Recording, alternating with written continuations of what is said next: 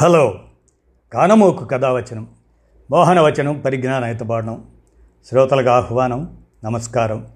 చదవదగునెవరు రాసిన తదుపరి చదివిన వెంటనే మరొక పలువురికి వినిపింపబూనిన అది ఏ పరిజ్ఞాన హితబాండమవు పో మహిళ మోహనవచనమై విరాజిల్లు. పరిజ్ఞాన హితబాండం లక్ష్యం ప్రతివారీ సమాచార హక్కు ఈ స్ఫూర్తితోనే మేడూరి సత్యనారాయణ గారి నగరాల ఆవిర్భావ చరిత్ర మరి వారు ఈ నగర ఆవిర్భావ చరిత్ర తవ్వకాల రచనలో భాగంగా హైదరాబాద్ నగర చరిత్రను మరి వారు ఏమి వివరించింది? మనం ఇప్పుడు మీకు నేను వినిపిస్తాను. విందురు. హైదరాబాద్ నగర చరిత్ర. చారిత్రకమైనటువంటి నగరాల్లో హైదరాబాద్ ఒక ప్రముఖమైన విషయం మనందరికీ తెలిసిందే. అలాంటి హైదరాబాద్ నగర చరిత్ర ఏమిటి అనేది మేడూరి సత్యనారాయణ గారు తవ్వి తీసినటువంటి చరిత్రలాగా హైదరాబాద్ చరిత్ర. క్రీస్తు పూర్వం ఐదు వందల సంవత్సరంలో ఇనుప యుగ ఆనవాళ్ళు ఉన్నట్టు హైదరాబాదు ప్రాంతంలోని తవ్వకాల్లో ఆధారాలు దొరికాయి. క్రీస్తు పూర్వం మూడవ శతాబ్దంలో ఈ ప్రాంతం మౌర్యుల పాలనలో ఉండేది. క్రీస్తుపూర్వం రెండు వందల ముప్పై రెండులో అశోకుడి మరణానంతరం శాతవాహనులు స్వతంత్రాన్ని ప్రకటించుకున్న తర్వాత వారి సామ్రాజ్యంలో భాగమైంది. వీరి రాజధాని తెలంగాణలోని కోటిలింగాల. వీరికి జున్నూర్ పైఠాన్లు అధికార కేంద్రాలు. శాతవాహనుల అనంతరం క్రీస్తు శకం రెండు వందల పదిలో ఇక్ష్వాకుల సామ్రాజ్యంలో భాగమైంది. వీరి రాజధాని నాగార్జున కొండ. కళ్యాణి చాళుక్యులు ఏలిన తర్వాత కాకతీయ సామ్రాజ్యంలో భాగమైంది. వీరి రాజధాని ఓరుగల్లు. గోల్కొండ ఖిల్లాను కాకతీయులు నిర్మించారు. కొండపల్లి కోట నమూనాలో నిర్మించారు. మూడు వందల తొంభై అడుగుల ఎత్తులో ఉన్న గ్రానైట్ కొండ మీద దీన్ని నిర్మించారు. ఈ గోల్కొండను కాకతీయ చక్రవర్తిని రుద్రమదేవి అనంతరం ప్రతాపరుద్రుడు అభివృద్ధి చేశారు. పదమూడు వందల ఇరవై ఒకటిలో వరంగల్ మహమ్మద్ బీన్ తుగ్లక్ వశమైంది. గోల్కొండ ముసునూరు నాయకుల పాలన కిందకు వచ్చింది. పదమూడు వందల అరవై నాలుగులో ముసునూరు నాయకులు ఒక ఒప్పందంలో భాగంగా గోల్కొండను బహమనీ సుల్తాను పాలన కిందకి వదిలారు. పదిహేనవ శతాబ్దం మధ్య వరకు బహమనీల పాలన కిందనే ఉంది. పద్నాలుగు వందల ఎనభై ఏడు నుంచి పదిహేను వందల నలభై మూడు సంవత్సరాల మధ్యలో కులీ కుతుబ్ ముల్క్ తెలంగాణ గవర్నర్గా నియమించబడ్డాడు. పదిహేను వందల పద్దెనిమిదిలో బహమనీ సామ్రాజ్యం అహ్మద్ నగర్ బేలార్ బీదర్ బీజపూర్ రాజ్యాలుగా చీలింది. కులీ సుల్తాన్ స్వతంత్ర రాజు అయ్యాడు పదిహేను వందల ముప్పై ఎనిమిదిలో కులీ సుల్తాన్ స్వాతంత్రం ప్రకటించుకొని కుతుబ్ షాహీ వంశపాలనను ఆరంభించాడు. అరవై రెండు సంవత్సరాల పాటు మట్టి కోటను ముగ్గురు కుతుబ్షాహీలు అభివృద్ధి చేసి ఇప్పటి గోల్కొండను నిర్మించారు. దీని పరిధి ఐదు కిలోమీటర్లు. పదిహేను వందల అరవై మూడులో ఇబ్రహీం కులీ కుతుబ్ షా హుస్సేన్ ఆయన హుస్సేన్ సాగర్ నిర్మించాడు. హుస్సేన్ షా వలీ పేరును దీనికి పెట్టారు. దీని గట్టు ఇప్పటి ట్యాంక్ బండే. పదిహేను వందల ఎనభై తొమ్మిదిలో మహమ్మద్ కులీ కుతుబ్ షా మూసీ నది ఒడ్డున హైదరాబాదును నిర్మించాడు. గోల్కొండలో కలరా వ్యాపించింది. గోల్కొండలో నీటి సరఫరా చాలక ఈ పని చేశాడు. పురాణా పూల్ను నిర్మించాడు. గోల్కొండకు హైదరాబాదుకు రాకపోకలు పెరిగాయి. పదిహేను వందల తొంభైలో కుతుబ్ షాహీల రాజధాని గోల్కొండ నుంచి హైదరాబాదుకు మారింది. పదిహేను వందల తొంభై ఒకటిలో చార్మినార్ నిర్మాణం మొదలైంది. చార్మినార్ చుట్టూ ఈ హైదరాబాదు నగర నిర్మాణం జరిగింది. చార్మినార్ మక్కా మసీదులను వంద సంవత్సరాల పాటు నిర్మించారు. వజ్రాల వ్యాపారంలో పదహారు పదిహేడు శతాబ్దాలలో ఆదాయం పెరిగింది. పదహారు వందల ఎనభై ఆరులో ఔరంగజేబు దాడి చేసి కొన్ని నెలల తర్వాత వెనక్కి తిరిగి వెళ్ళాడు. పదహారు వందల ఎనభై ఏడులో మరలా దాడి చేసి తొమ్మిది నెలల పాటు పతే మైదాన్లో క్యాంపు చేశాడు. అదే ఈనాటి లాల్ బహదూర్ స్టేడియం ఉన్న ప్రాంతం. పదహారు వందల ఎనభై ఏడు సెప్టెంబర్ ఇరవై ఒకటి నుంచి మొఘల్ సామ్రాజ్యంలో భాగమైంది. దీని పేరును దారుల్ జిహాద్గా మార్చి రాజధానిని గోల్కొండ నుంచి ఔరంగాబాద్కు మార్చారు. దక్కన్ సుబాగా మార్చారు. ముబారీజ్ ఖాన్ గవర్నర్గా మక్కా మసీదును నిర్మించాడు. పన్నెండు గేట్లతో నగరం చుట్టూ గోడను నిర్మించాడు.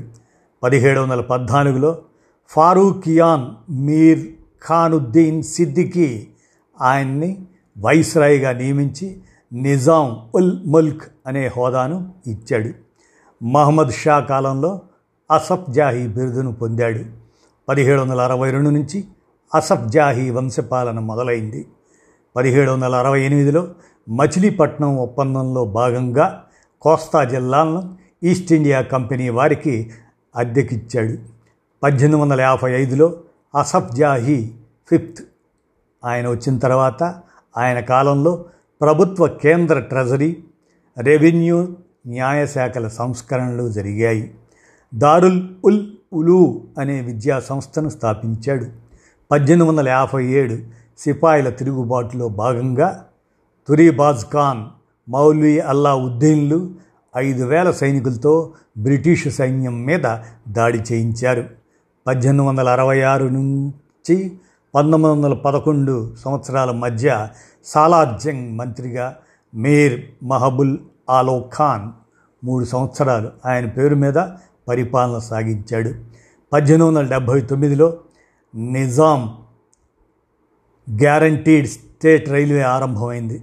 నిజాం దానికి యజమాని హుస్సేన్ సాగర్కు పడమర నాలుగు ఫ్యాక్టరీలు వచ్చాయి పంతొమ్మిది వందల ఒకటిలో హైదరాబాదులో జనాభా నాలుగు లక్షల నలభై ఎనిమిది వేలు. పంతొమ్మిది వందల ఒకటిలో శ్రీకృష్ణదేవరాయ ఆంధ్ర భాషా నిలయం స్థాపించబడింది. పంతొమ్మిది వందల ఐదులో సికింద్రాబాదులో ఆంధ్ర సంవర్ధని గ్రంథాలయం స్థాపన జరిగింది. పంతొమ్మిది వందల ఆరులో విజ్ఞాన చంద్రిక గ్రంథమండలి స్థాపన జరిగింది. పంతొమ్మిది వందల ఎనిమిదిలో మూసీ నదికి పెద్ద వరద వచ్చింది. పదిహేను వేల మంది చనిపోయారు. మూసీ నది మీద వంతెనలు నాశనం అయ్యాయి. పురాణా పూల్ ఒక్కటే మిగిలింది. మోక్షగుండం విశ్వేశ్వరవేను వరద నివారణ సలహాదారుగా నియమించారు. పంతొమ్మిది వందల పదకొండులో నిజాం మరణించాడు. మీర్ ఖాసీ ఆలిం ఖాన్ ఖాసిం అలీ ఖాన్ నిజాం అయ్యాడు. ఈయన కాలంలో హైదరాబాదులో బేగంపేట విమానాశ్రయం Hyderabad state bank Osmania university Nizamia observatory Mozamjahi market Nizamia hose hotel assembly hall state central library Asifia library Asafia library high court Osmania general hospital నిర్మించారు. ఉస్మాన్ సాగర్ హిమాయత్ సాగర్లను విశ్వేశ్వరయ్య సలహా మేరకు నిర్మించారు. నూట డెబ్భై మూడు వజ్రాల సేకరణను పెంచాడు.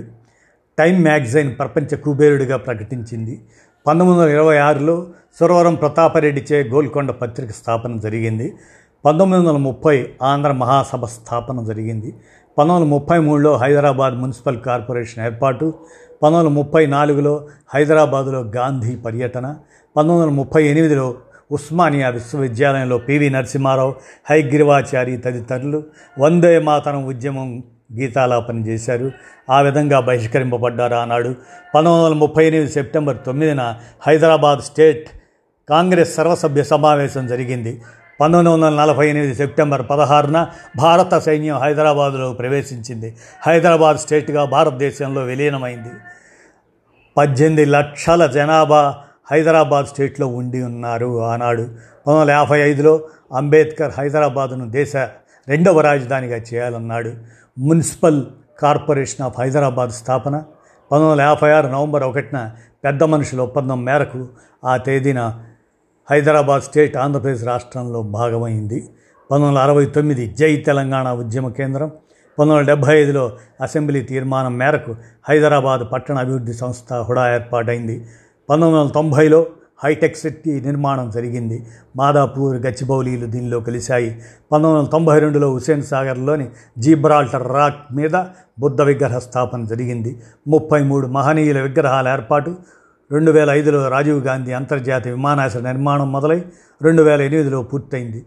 రెండు వేల ఏడులో greater Hyderabad municipal corporation GHMC ఏర్పాటైంది. రెండు వేల పద్నాలుగులో ఆంధ్రప్రదేశ్ చీలగా హైదరాబాద్ స్టేట్ భాగాలుగా స్టేట్ ఆఫ్ తెలంగాణ ఆవిర్భవించింది.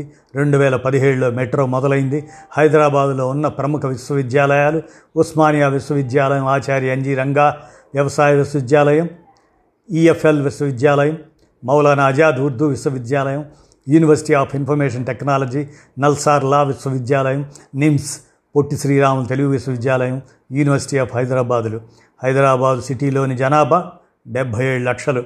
అర్బన్ ఏరియా జనాభా వంద లక్షలు. చుట్టుపక్కల మరి ఏడు ఎనిమిది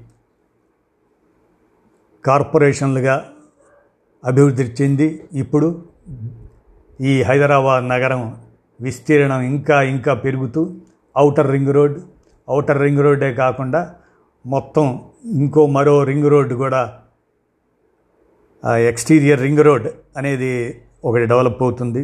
ఈ విధంగా హైదరాబాద్ సికింద్రాబాదే కాక సైబరాబాద్ ఇట్లా ఇప్పుడు ట్రై సిటీ లాగా హైదరాబాద్ ఉంటే రాబోయే దాదాపు ఒక రెండు దశాబ్దాల్లో మరి హైదరాబాదే ఒక స్టేట్ లాగా ఇప్పుడు ఢిల్లీ స్టేట్ ఎలా అయిందో ఈ హైదరాబాద్ కూడా ఒక స్టేట్ లాగా ఆవిర్భవించడానికి మరి సన్నాహాలు జరుగుతున్నట్లుగా అనిపిస్తుంది. నేటి అభివృద్ధి చూస్తే చూద్దాం ఎలా ఉంటుందో భవిష్యత్.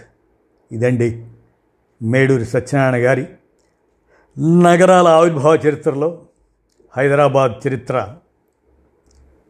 వినిపించాం. విన్నారుగా. ధన్యవాదాలు.